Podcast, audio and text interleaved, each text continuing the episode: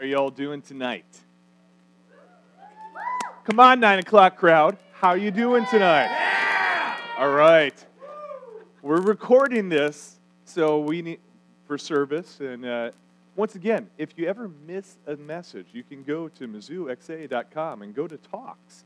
And underneath there, you'll see the messages from the previous year. So we're going to be recording this for that.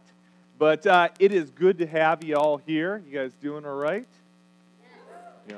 Excited? You just got done worshiping Jesus. You feeling good? Okay.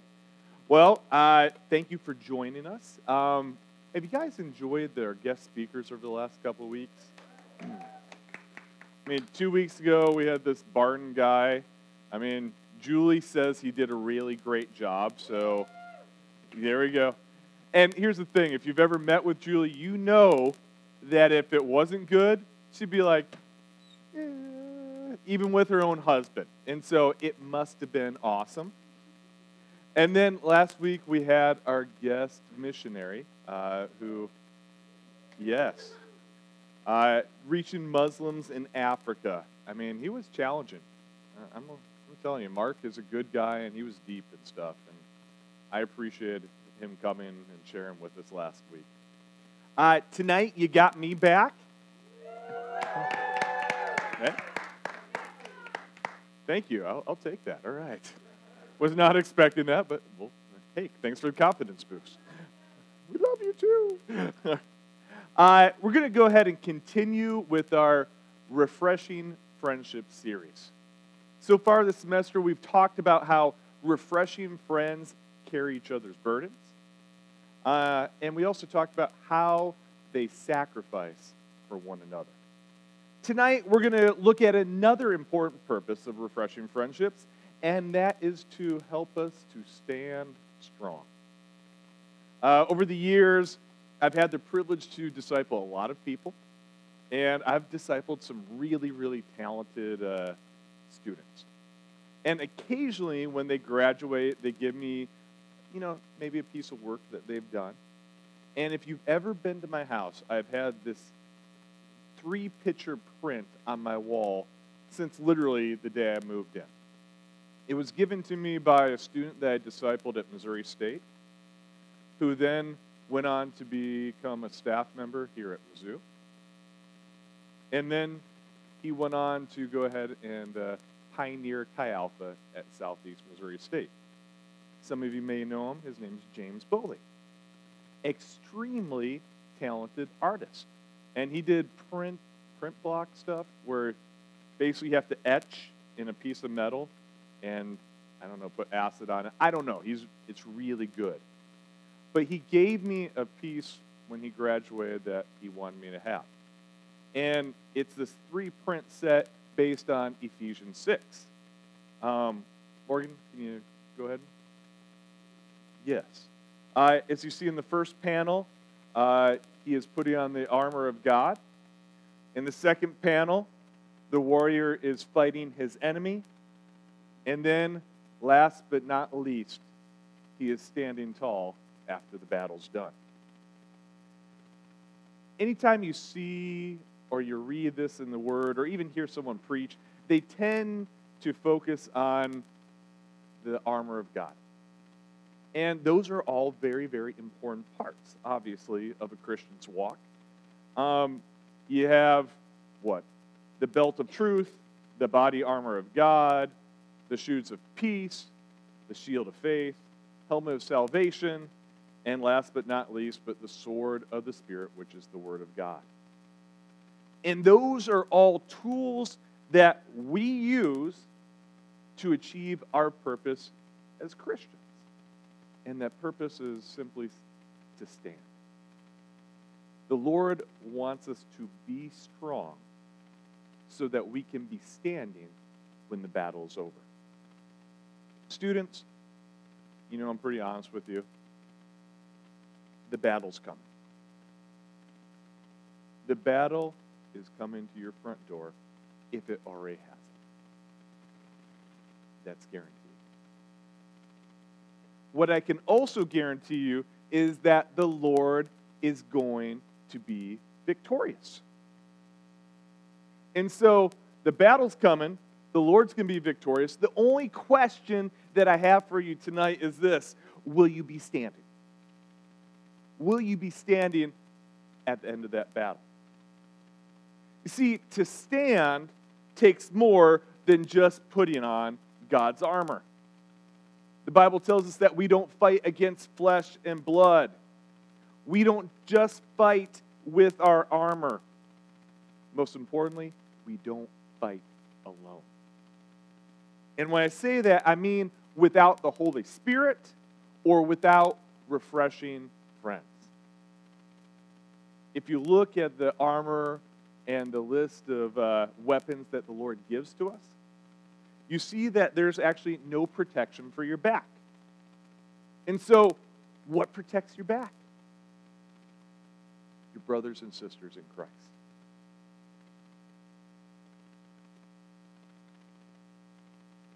And while most people focus on the armor of God here in chapter 6, you need to understand what's leading up to chapter 6. See, Paul writes this letter to the Ephesian church, and he spends most of it talking about relationships. In chapters 2 and 3, Paul talks about our relationship with Jesus. And then in chapter 4, he talks about unity within the body of Christ amongst his people. Then in chapter 5, Paul talks about Christians living by the Holy Spirit, aka relationship, another part of a relationship with God. Paul goes on to talk about relationships between husbands and wives, children and parents, slaves and masters. He spends most of the book talking about relationships leading up to the armor. Here's what I know you can put on the armor of God, but if you want to be strong and standing after the battle, you need refreshing friendships.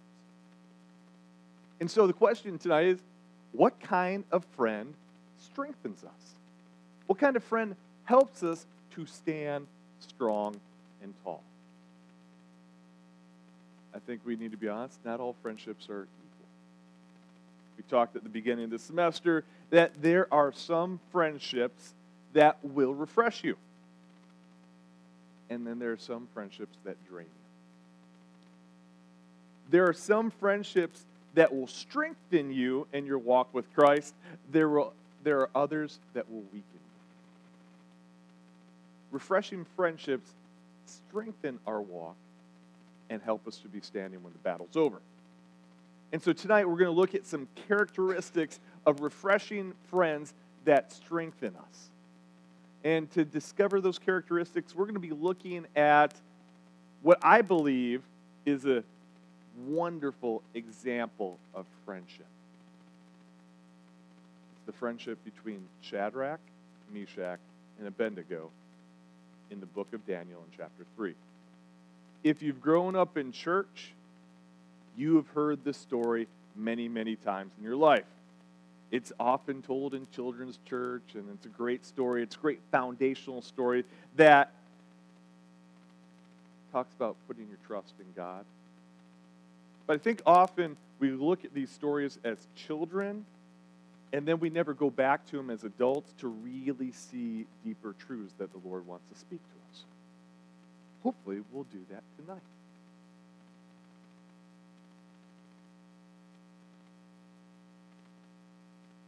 Most of the time, people focus on the part of the story where uh, the three friends get thrown into the fire. Spoiler alert God saves them. It is a very important part, but really, I want to focus on what leads up to that. You see, two things make this awesome miracle possible? Obviously, God, because no one else is getting you out of a fire. But it's also the strength of their friendship. The friendship makes the miracle possible. It paves the way for God to do And so, let me kind of summarize what's happening in chapter 3 because it's a really long chapter and I don't want to have to read it to you. Israel and Judah, they have been exiled to Babylon for constantly disobeying God over literally hundreds of years. How many of you like that God's a God of mercy? Yes. God is a God of mercy. But you know what God also is? A God of justice. You cannot have mercy without justice. For hundreds of years, God would send prophets and people to have the, you know, to talk to the, his children and ask them to repent. And they would always go back to sin. And at a certain point, God brings judgment on the people, not because he hates them, but because it will lead to repentance. And so, people are exiled.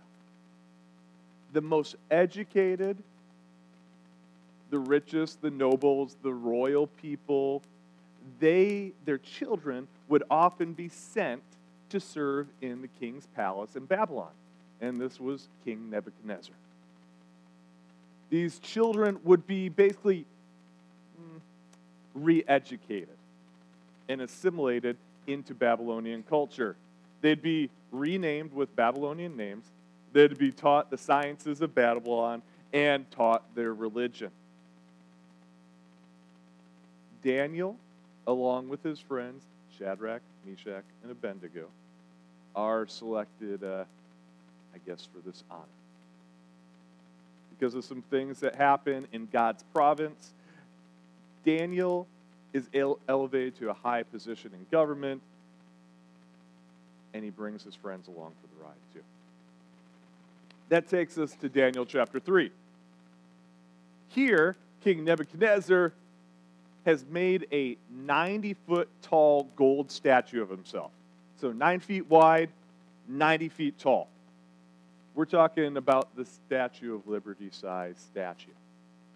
And no, it wasn't solid gold, but here's the thing it was probably made of a wooden, wooden brace and then layered in about two inches thick of gold on this thing. They estimate the value of that statue would be about 10 to 12 billion yes, with a B, dollars. Uh, it's safe to say that uh, Nebuchadnezzar was a little bit on the narcissistic side. He was arguably the most powerful king and emperor of his time. And let's, let's be honest, sometimes you begin to buy into your own greatness after a while. Thus, the 90 foot statue. Has anyone here ever worked for a narcissist before? Staff members, keep your hands down. There we go. You know, here's the thing. Often a narcissist's single mindedness is what makes them so successful. They tend to be uber focused, but it also makes them really, really irrational too. When you're a narcissist, you only really want to hear what you want to hear. So, once the statue is complete, Nebuchadnezzar sends out an invitation to all his officials from across his kingdom. And he wants them to attend this dedication. People get there, they're like, oh, look at that beautiful statue of you. Great, king. And he issues a command to all of them. When you hear the instruments play, bow down and worship the gold statue this was it was a political move. You see, Nebuchadnezzar had a very diverse kingdom. He'd spent a lot of time conquering other kingdoms, so he had a lot of different nationalities all under one area, and they didn't really get along super well. And so he was trying to unify them under a very powerful thing, which is religion. And so it was a political move that happened to also stroke his ego. This command that he issued wasn't optional either. Uh, if anyone refused to obey, the word tells us that they would be immediately thrown into a blazing furnace. And so you have the music start playing, and all the people bow down and worship the gold statue. Well, mostly everyone. As you can guess, Shadrach, Meshach, and Abednego, they don't.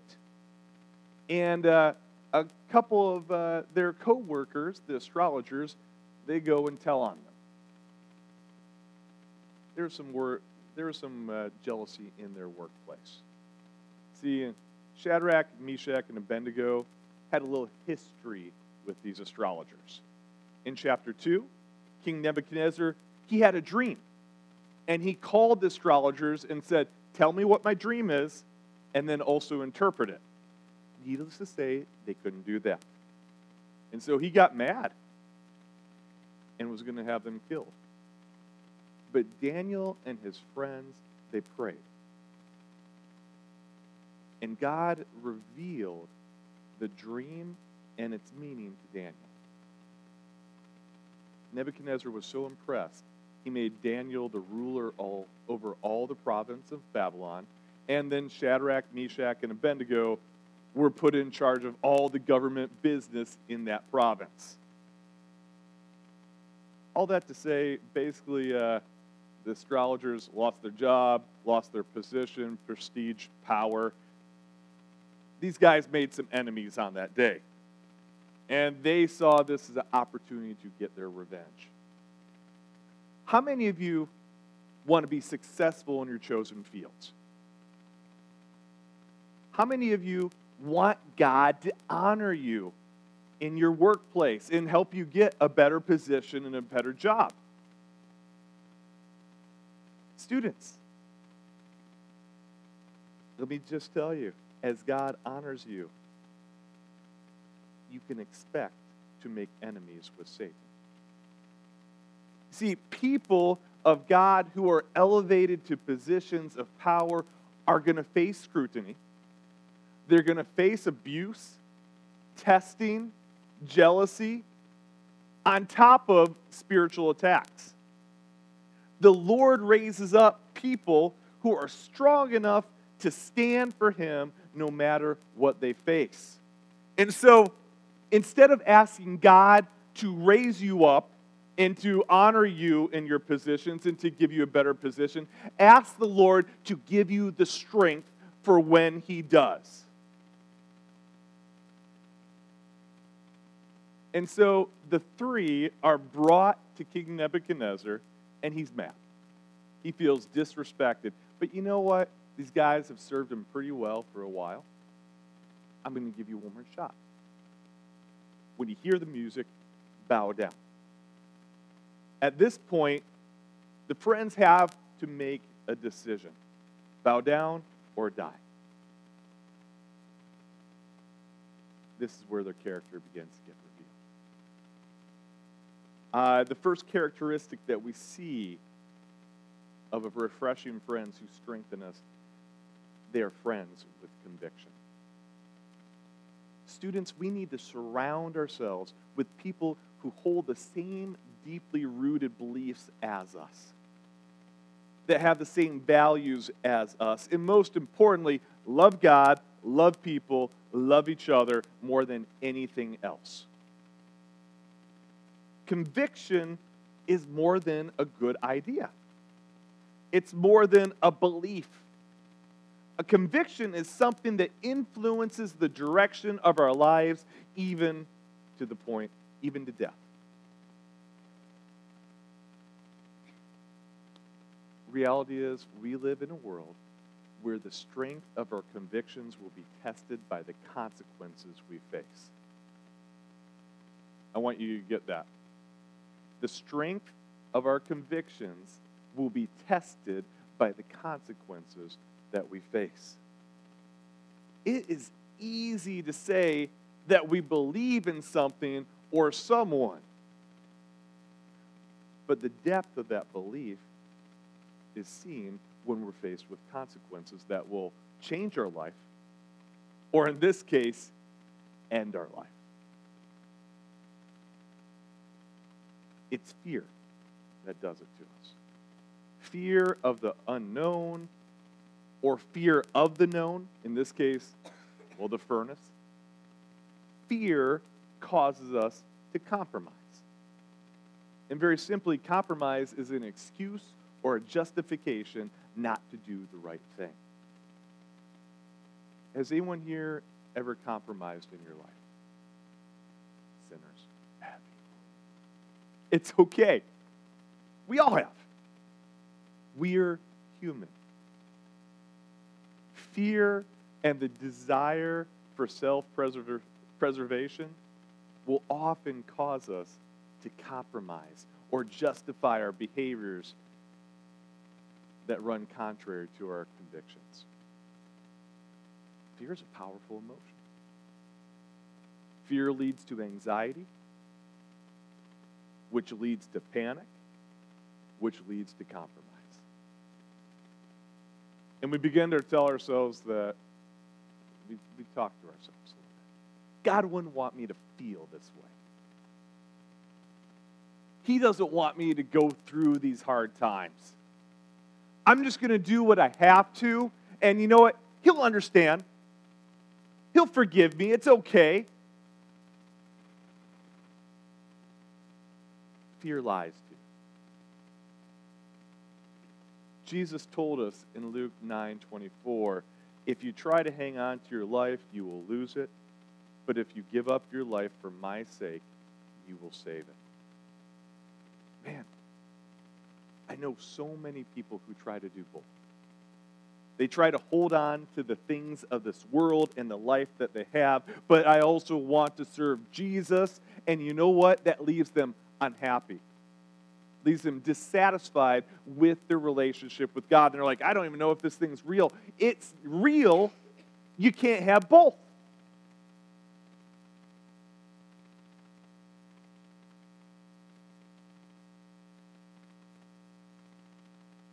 And I believe that it would have been very easy for this three, these three men to compromise.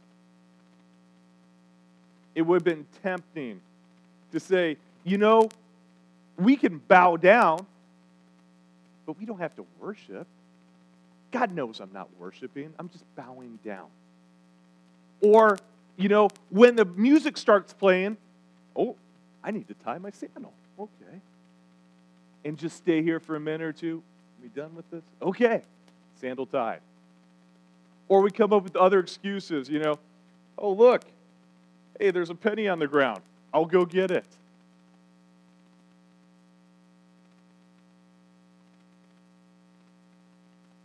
We can make this work without having to die a horrific death.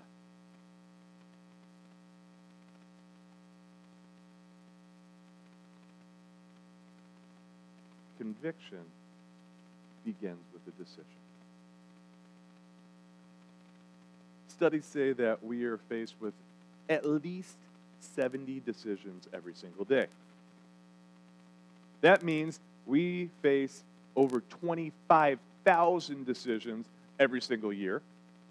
And in the course of your lifetime, you will face somewhere between a million and two million decisions most of which are probably pretty minor what to wear, what to eat. But some decisions in your life hold a lot of weight. And none more important than the decision to say yes or no to God. Godly decisions determine our destiny. The decisions that you make will decide whether you're in God's will or not.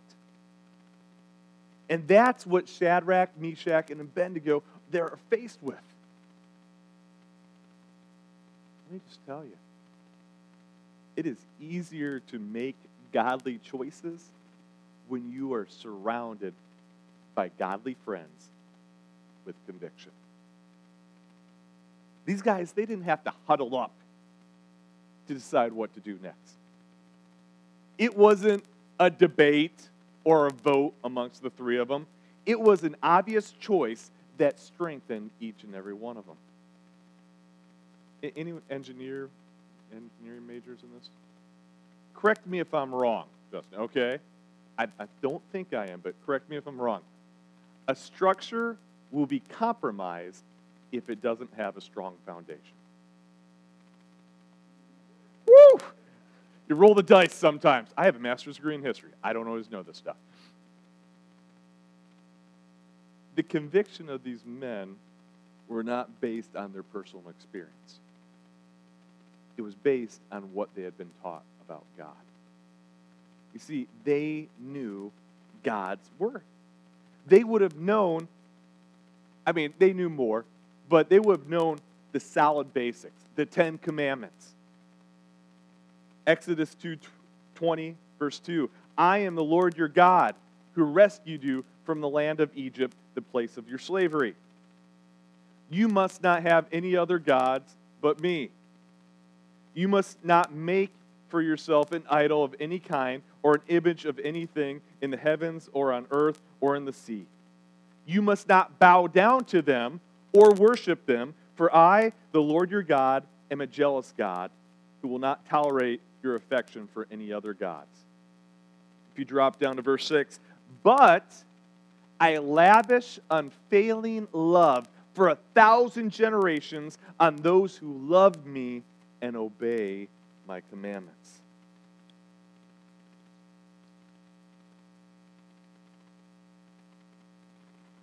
You see, they had a good friendship. Compromise would have poisoned the conviction that bound them together. I'm just telling you, their friendship would have never been the same if they compromised. It would have lost that strength,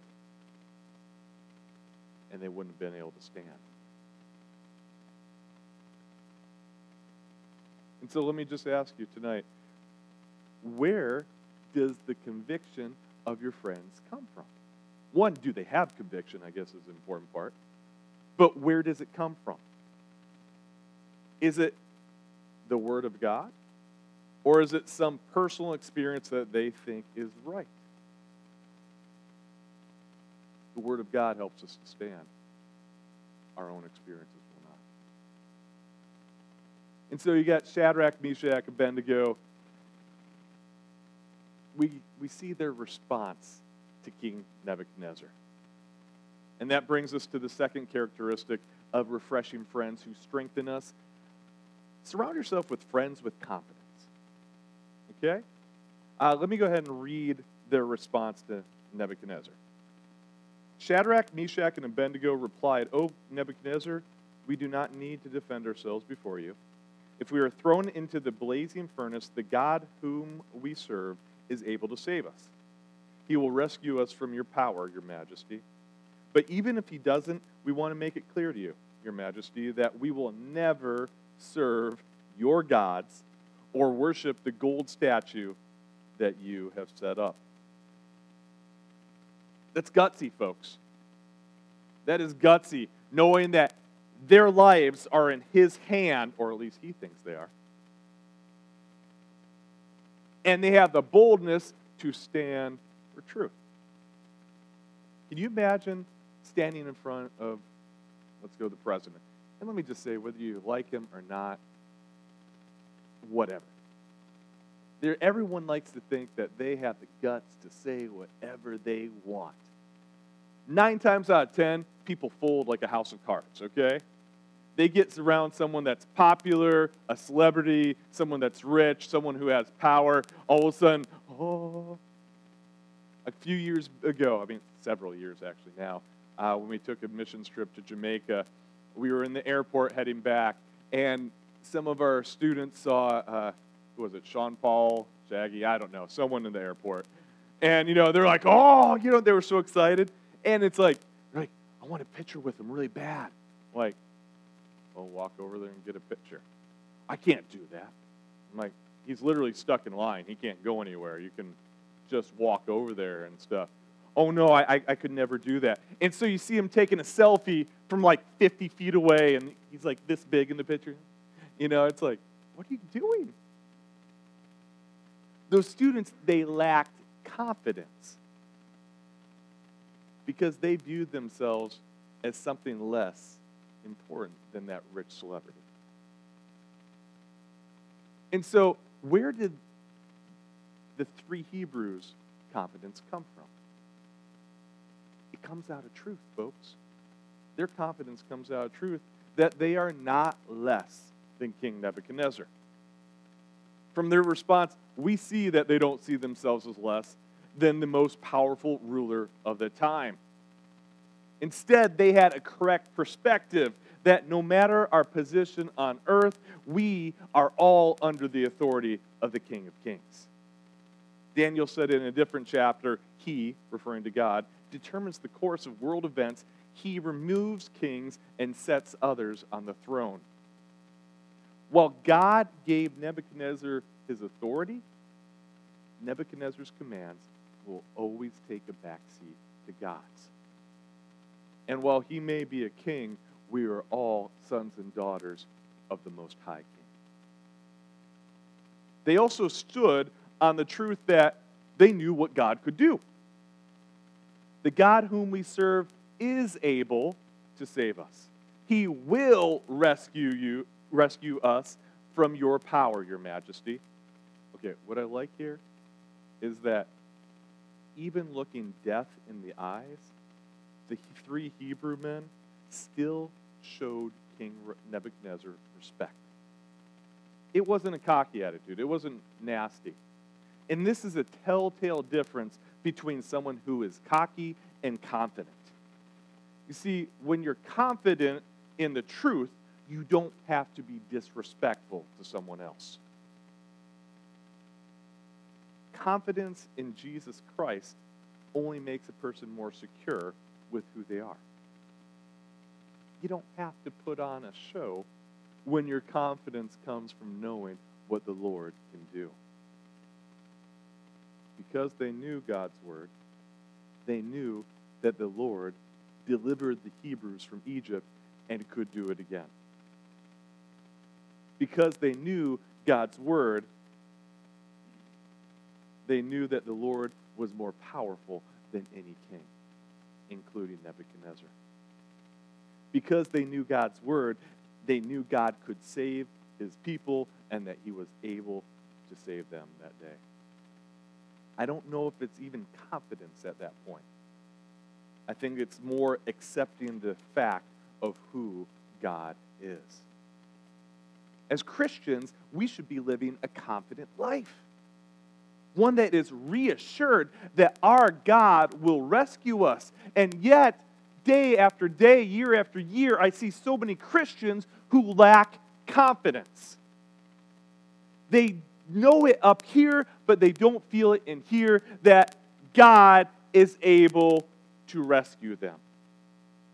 We need Lord to do something in our hearts so that we can live in an authority and a confidence in our daily life that we know He's got our back. And that brings us to the third characteristic. See, refreshing friends of conviction, it leads to confidence, which finally leads to committed friends both to God and to each other. Look at verse 18. But even if he doesn't, even if he doesn't, students, their commitment to God was not based on their circumstances that day. Our commitment to God can't be based on what we're going through today. Too many times, if things are well, people are willing to follow Jesus. But if things are not well, or I'm not getting what I want, I'm going to do my own thing. That's not commitment. Christians who only trust the Lord when life is going their way, they aren't committed to Jesus, they're committed to themselves. They're committed to looking out for what is best for me. That's not commitment to God, that's using God. Shadrach, Meshach, and Abednego, they are committed to God and his commands, even if it means losing their lives. Their commitment isn't based on what they get, it's based on the truth of who he is. But even if he doesn't, we want to make it clear to you, Your Majesty, that we will never serve your gods or worship the gold statue you have set up.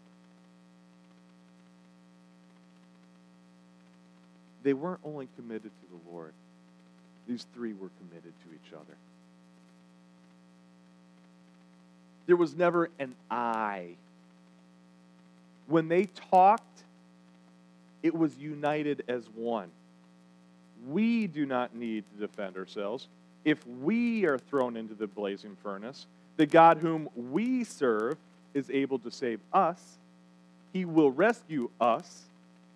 We want to make it clear we will never serve your gods or worship the gold statue. No one gets shoved under the bus here. No one's like, it was Meshach's idea. Take him. These friends are like minded. They have the same beliefs, the same convictions, the same priorities, the same purpose. And this commitment to each other starts with a commitment to the Lord. I think there's a, I don't know if it's laziness or a misconception that all friends need to be the same.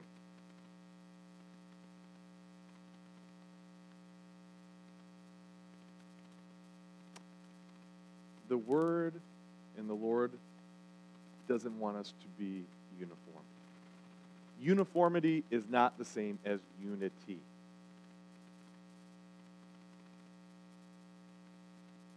If the people who are your friends only look like you, think like you, behave like you, you probably love yourself a little bit too much. And those are called clones.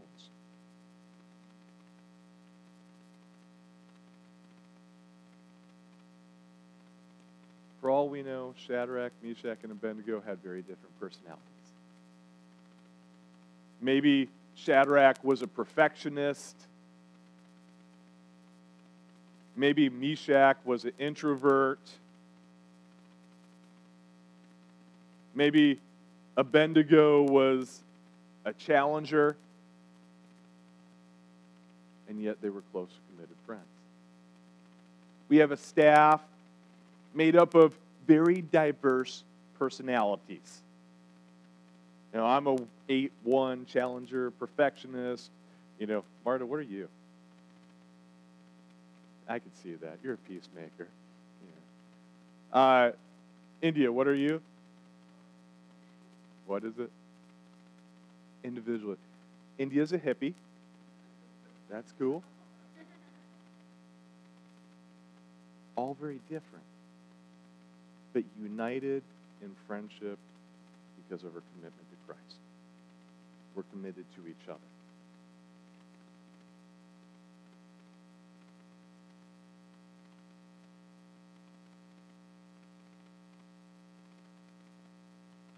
Christ brought unity where there might have been none.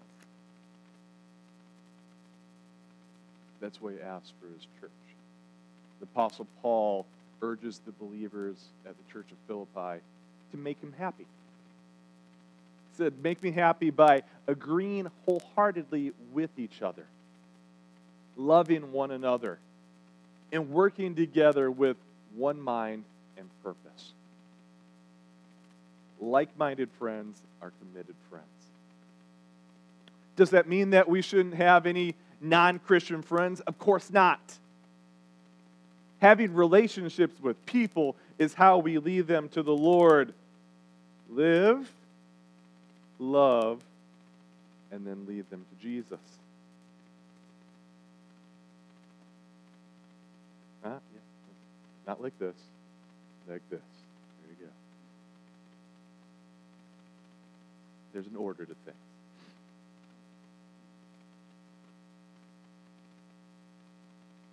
Let me just say refreshing friendships that strengthen us, that help us to stand when we're being attacked by Satan, that's going to come from like minded Christians who are committed to each other.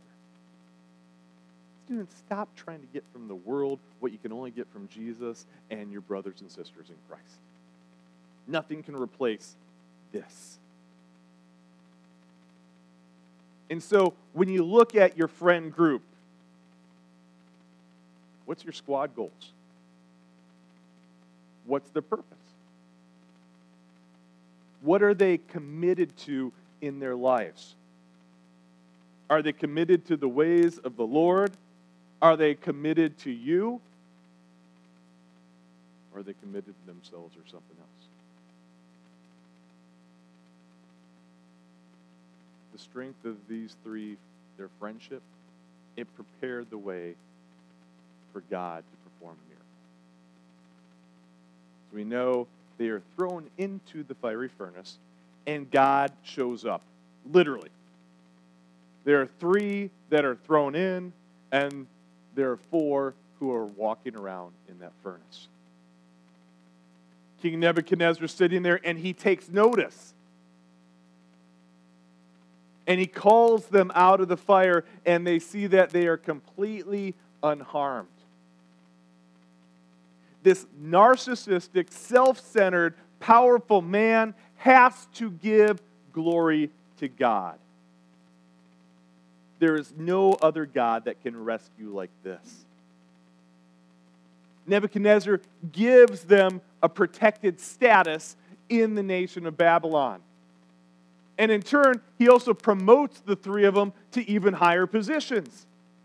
All because a group of friends were full of conviction, confidence, and commitment to God and each other. When you have a friend group that can do that, it's powerful, man.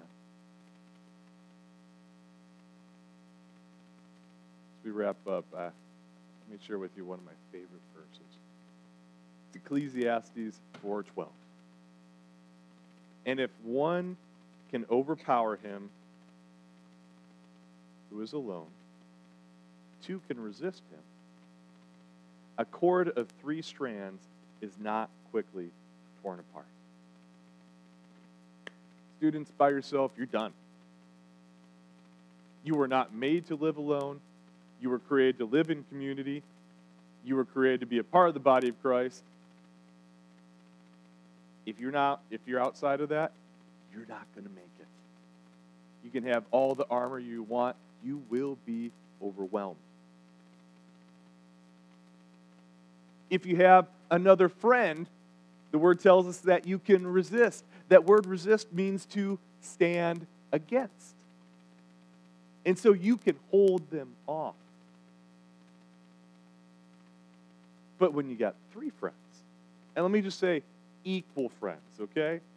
You, you don't put three cords together, two of which are super strong and then a super weak one. When it talks about three cords being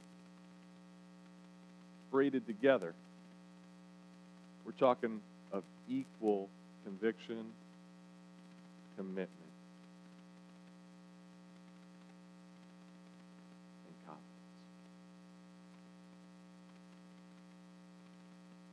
And when they have those things and they're braided together in a godly friendship, all three are going to be strengthened. We need this. Things are not getting better in the world, folks. It is going to get more difficult for Christians. We are going to be attacked more. But that just gives us an opportunity to be an even brighter light and perfected through what we're going to face. Can't do it alone. We need the Lord's help on our campuses, Mizzou, Columbia College, Stephens. The Lord has called us to be that. And if we want to be successful and to stand, we need our friendships to be purified by the Lord. And so, go ahead, bow your heads, close your eyes, and close up.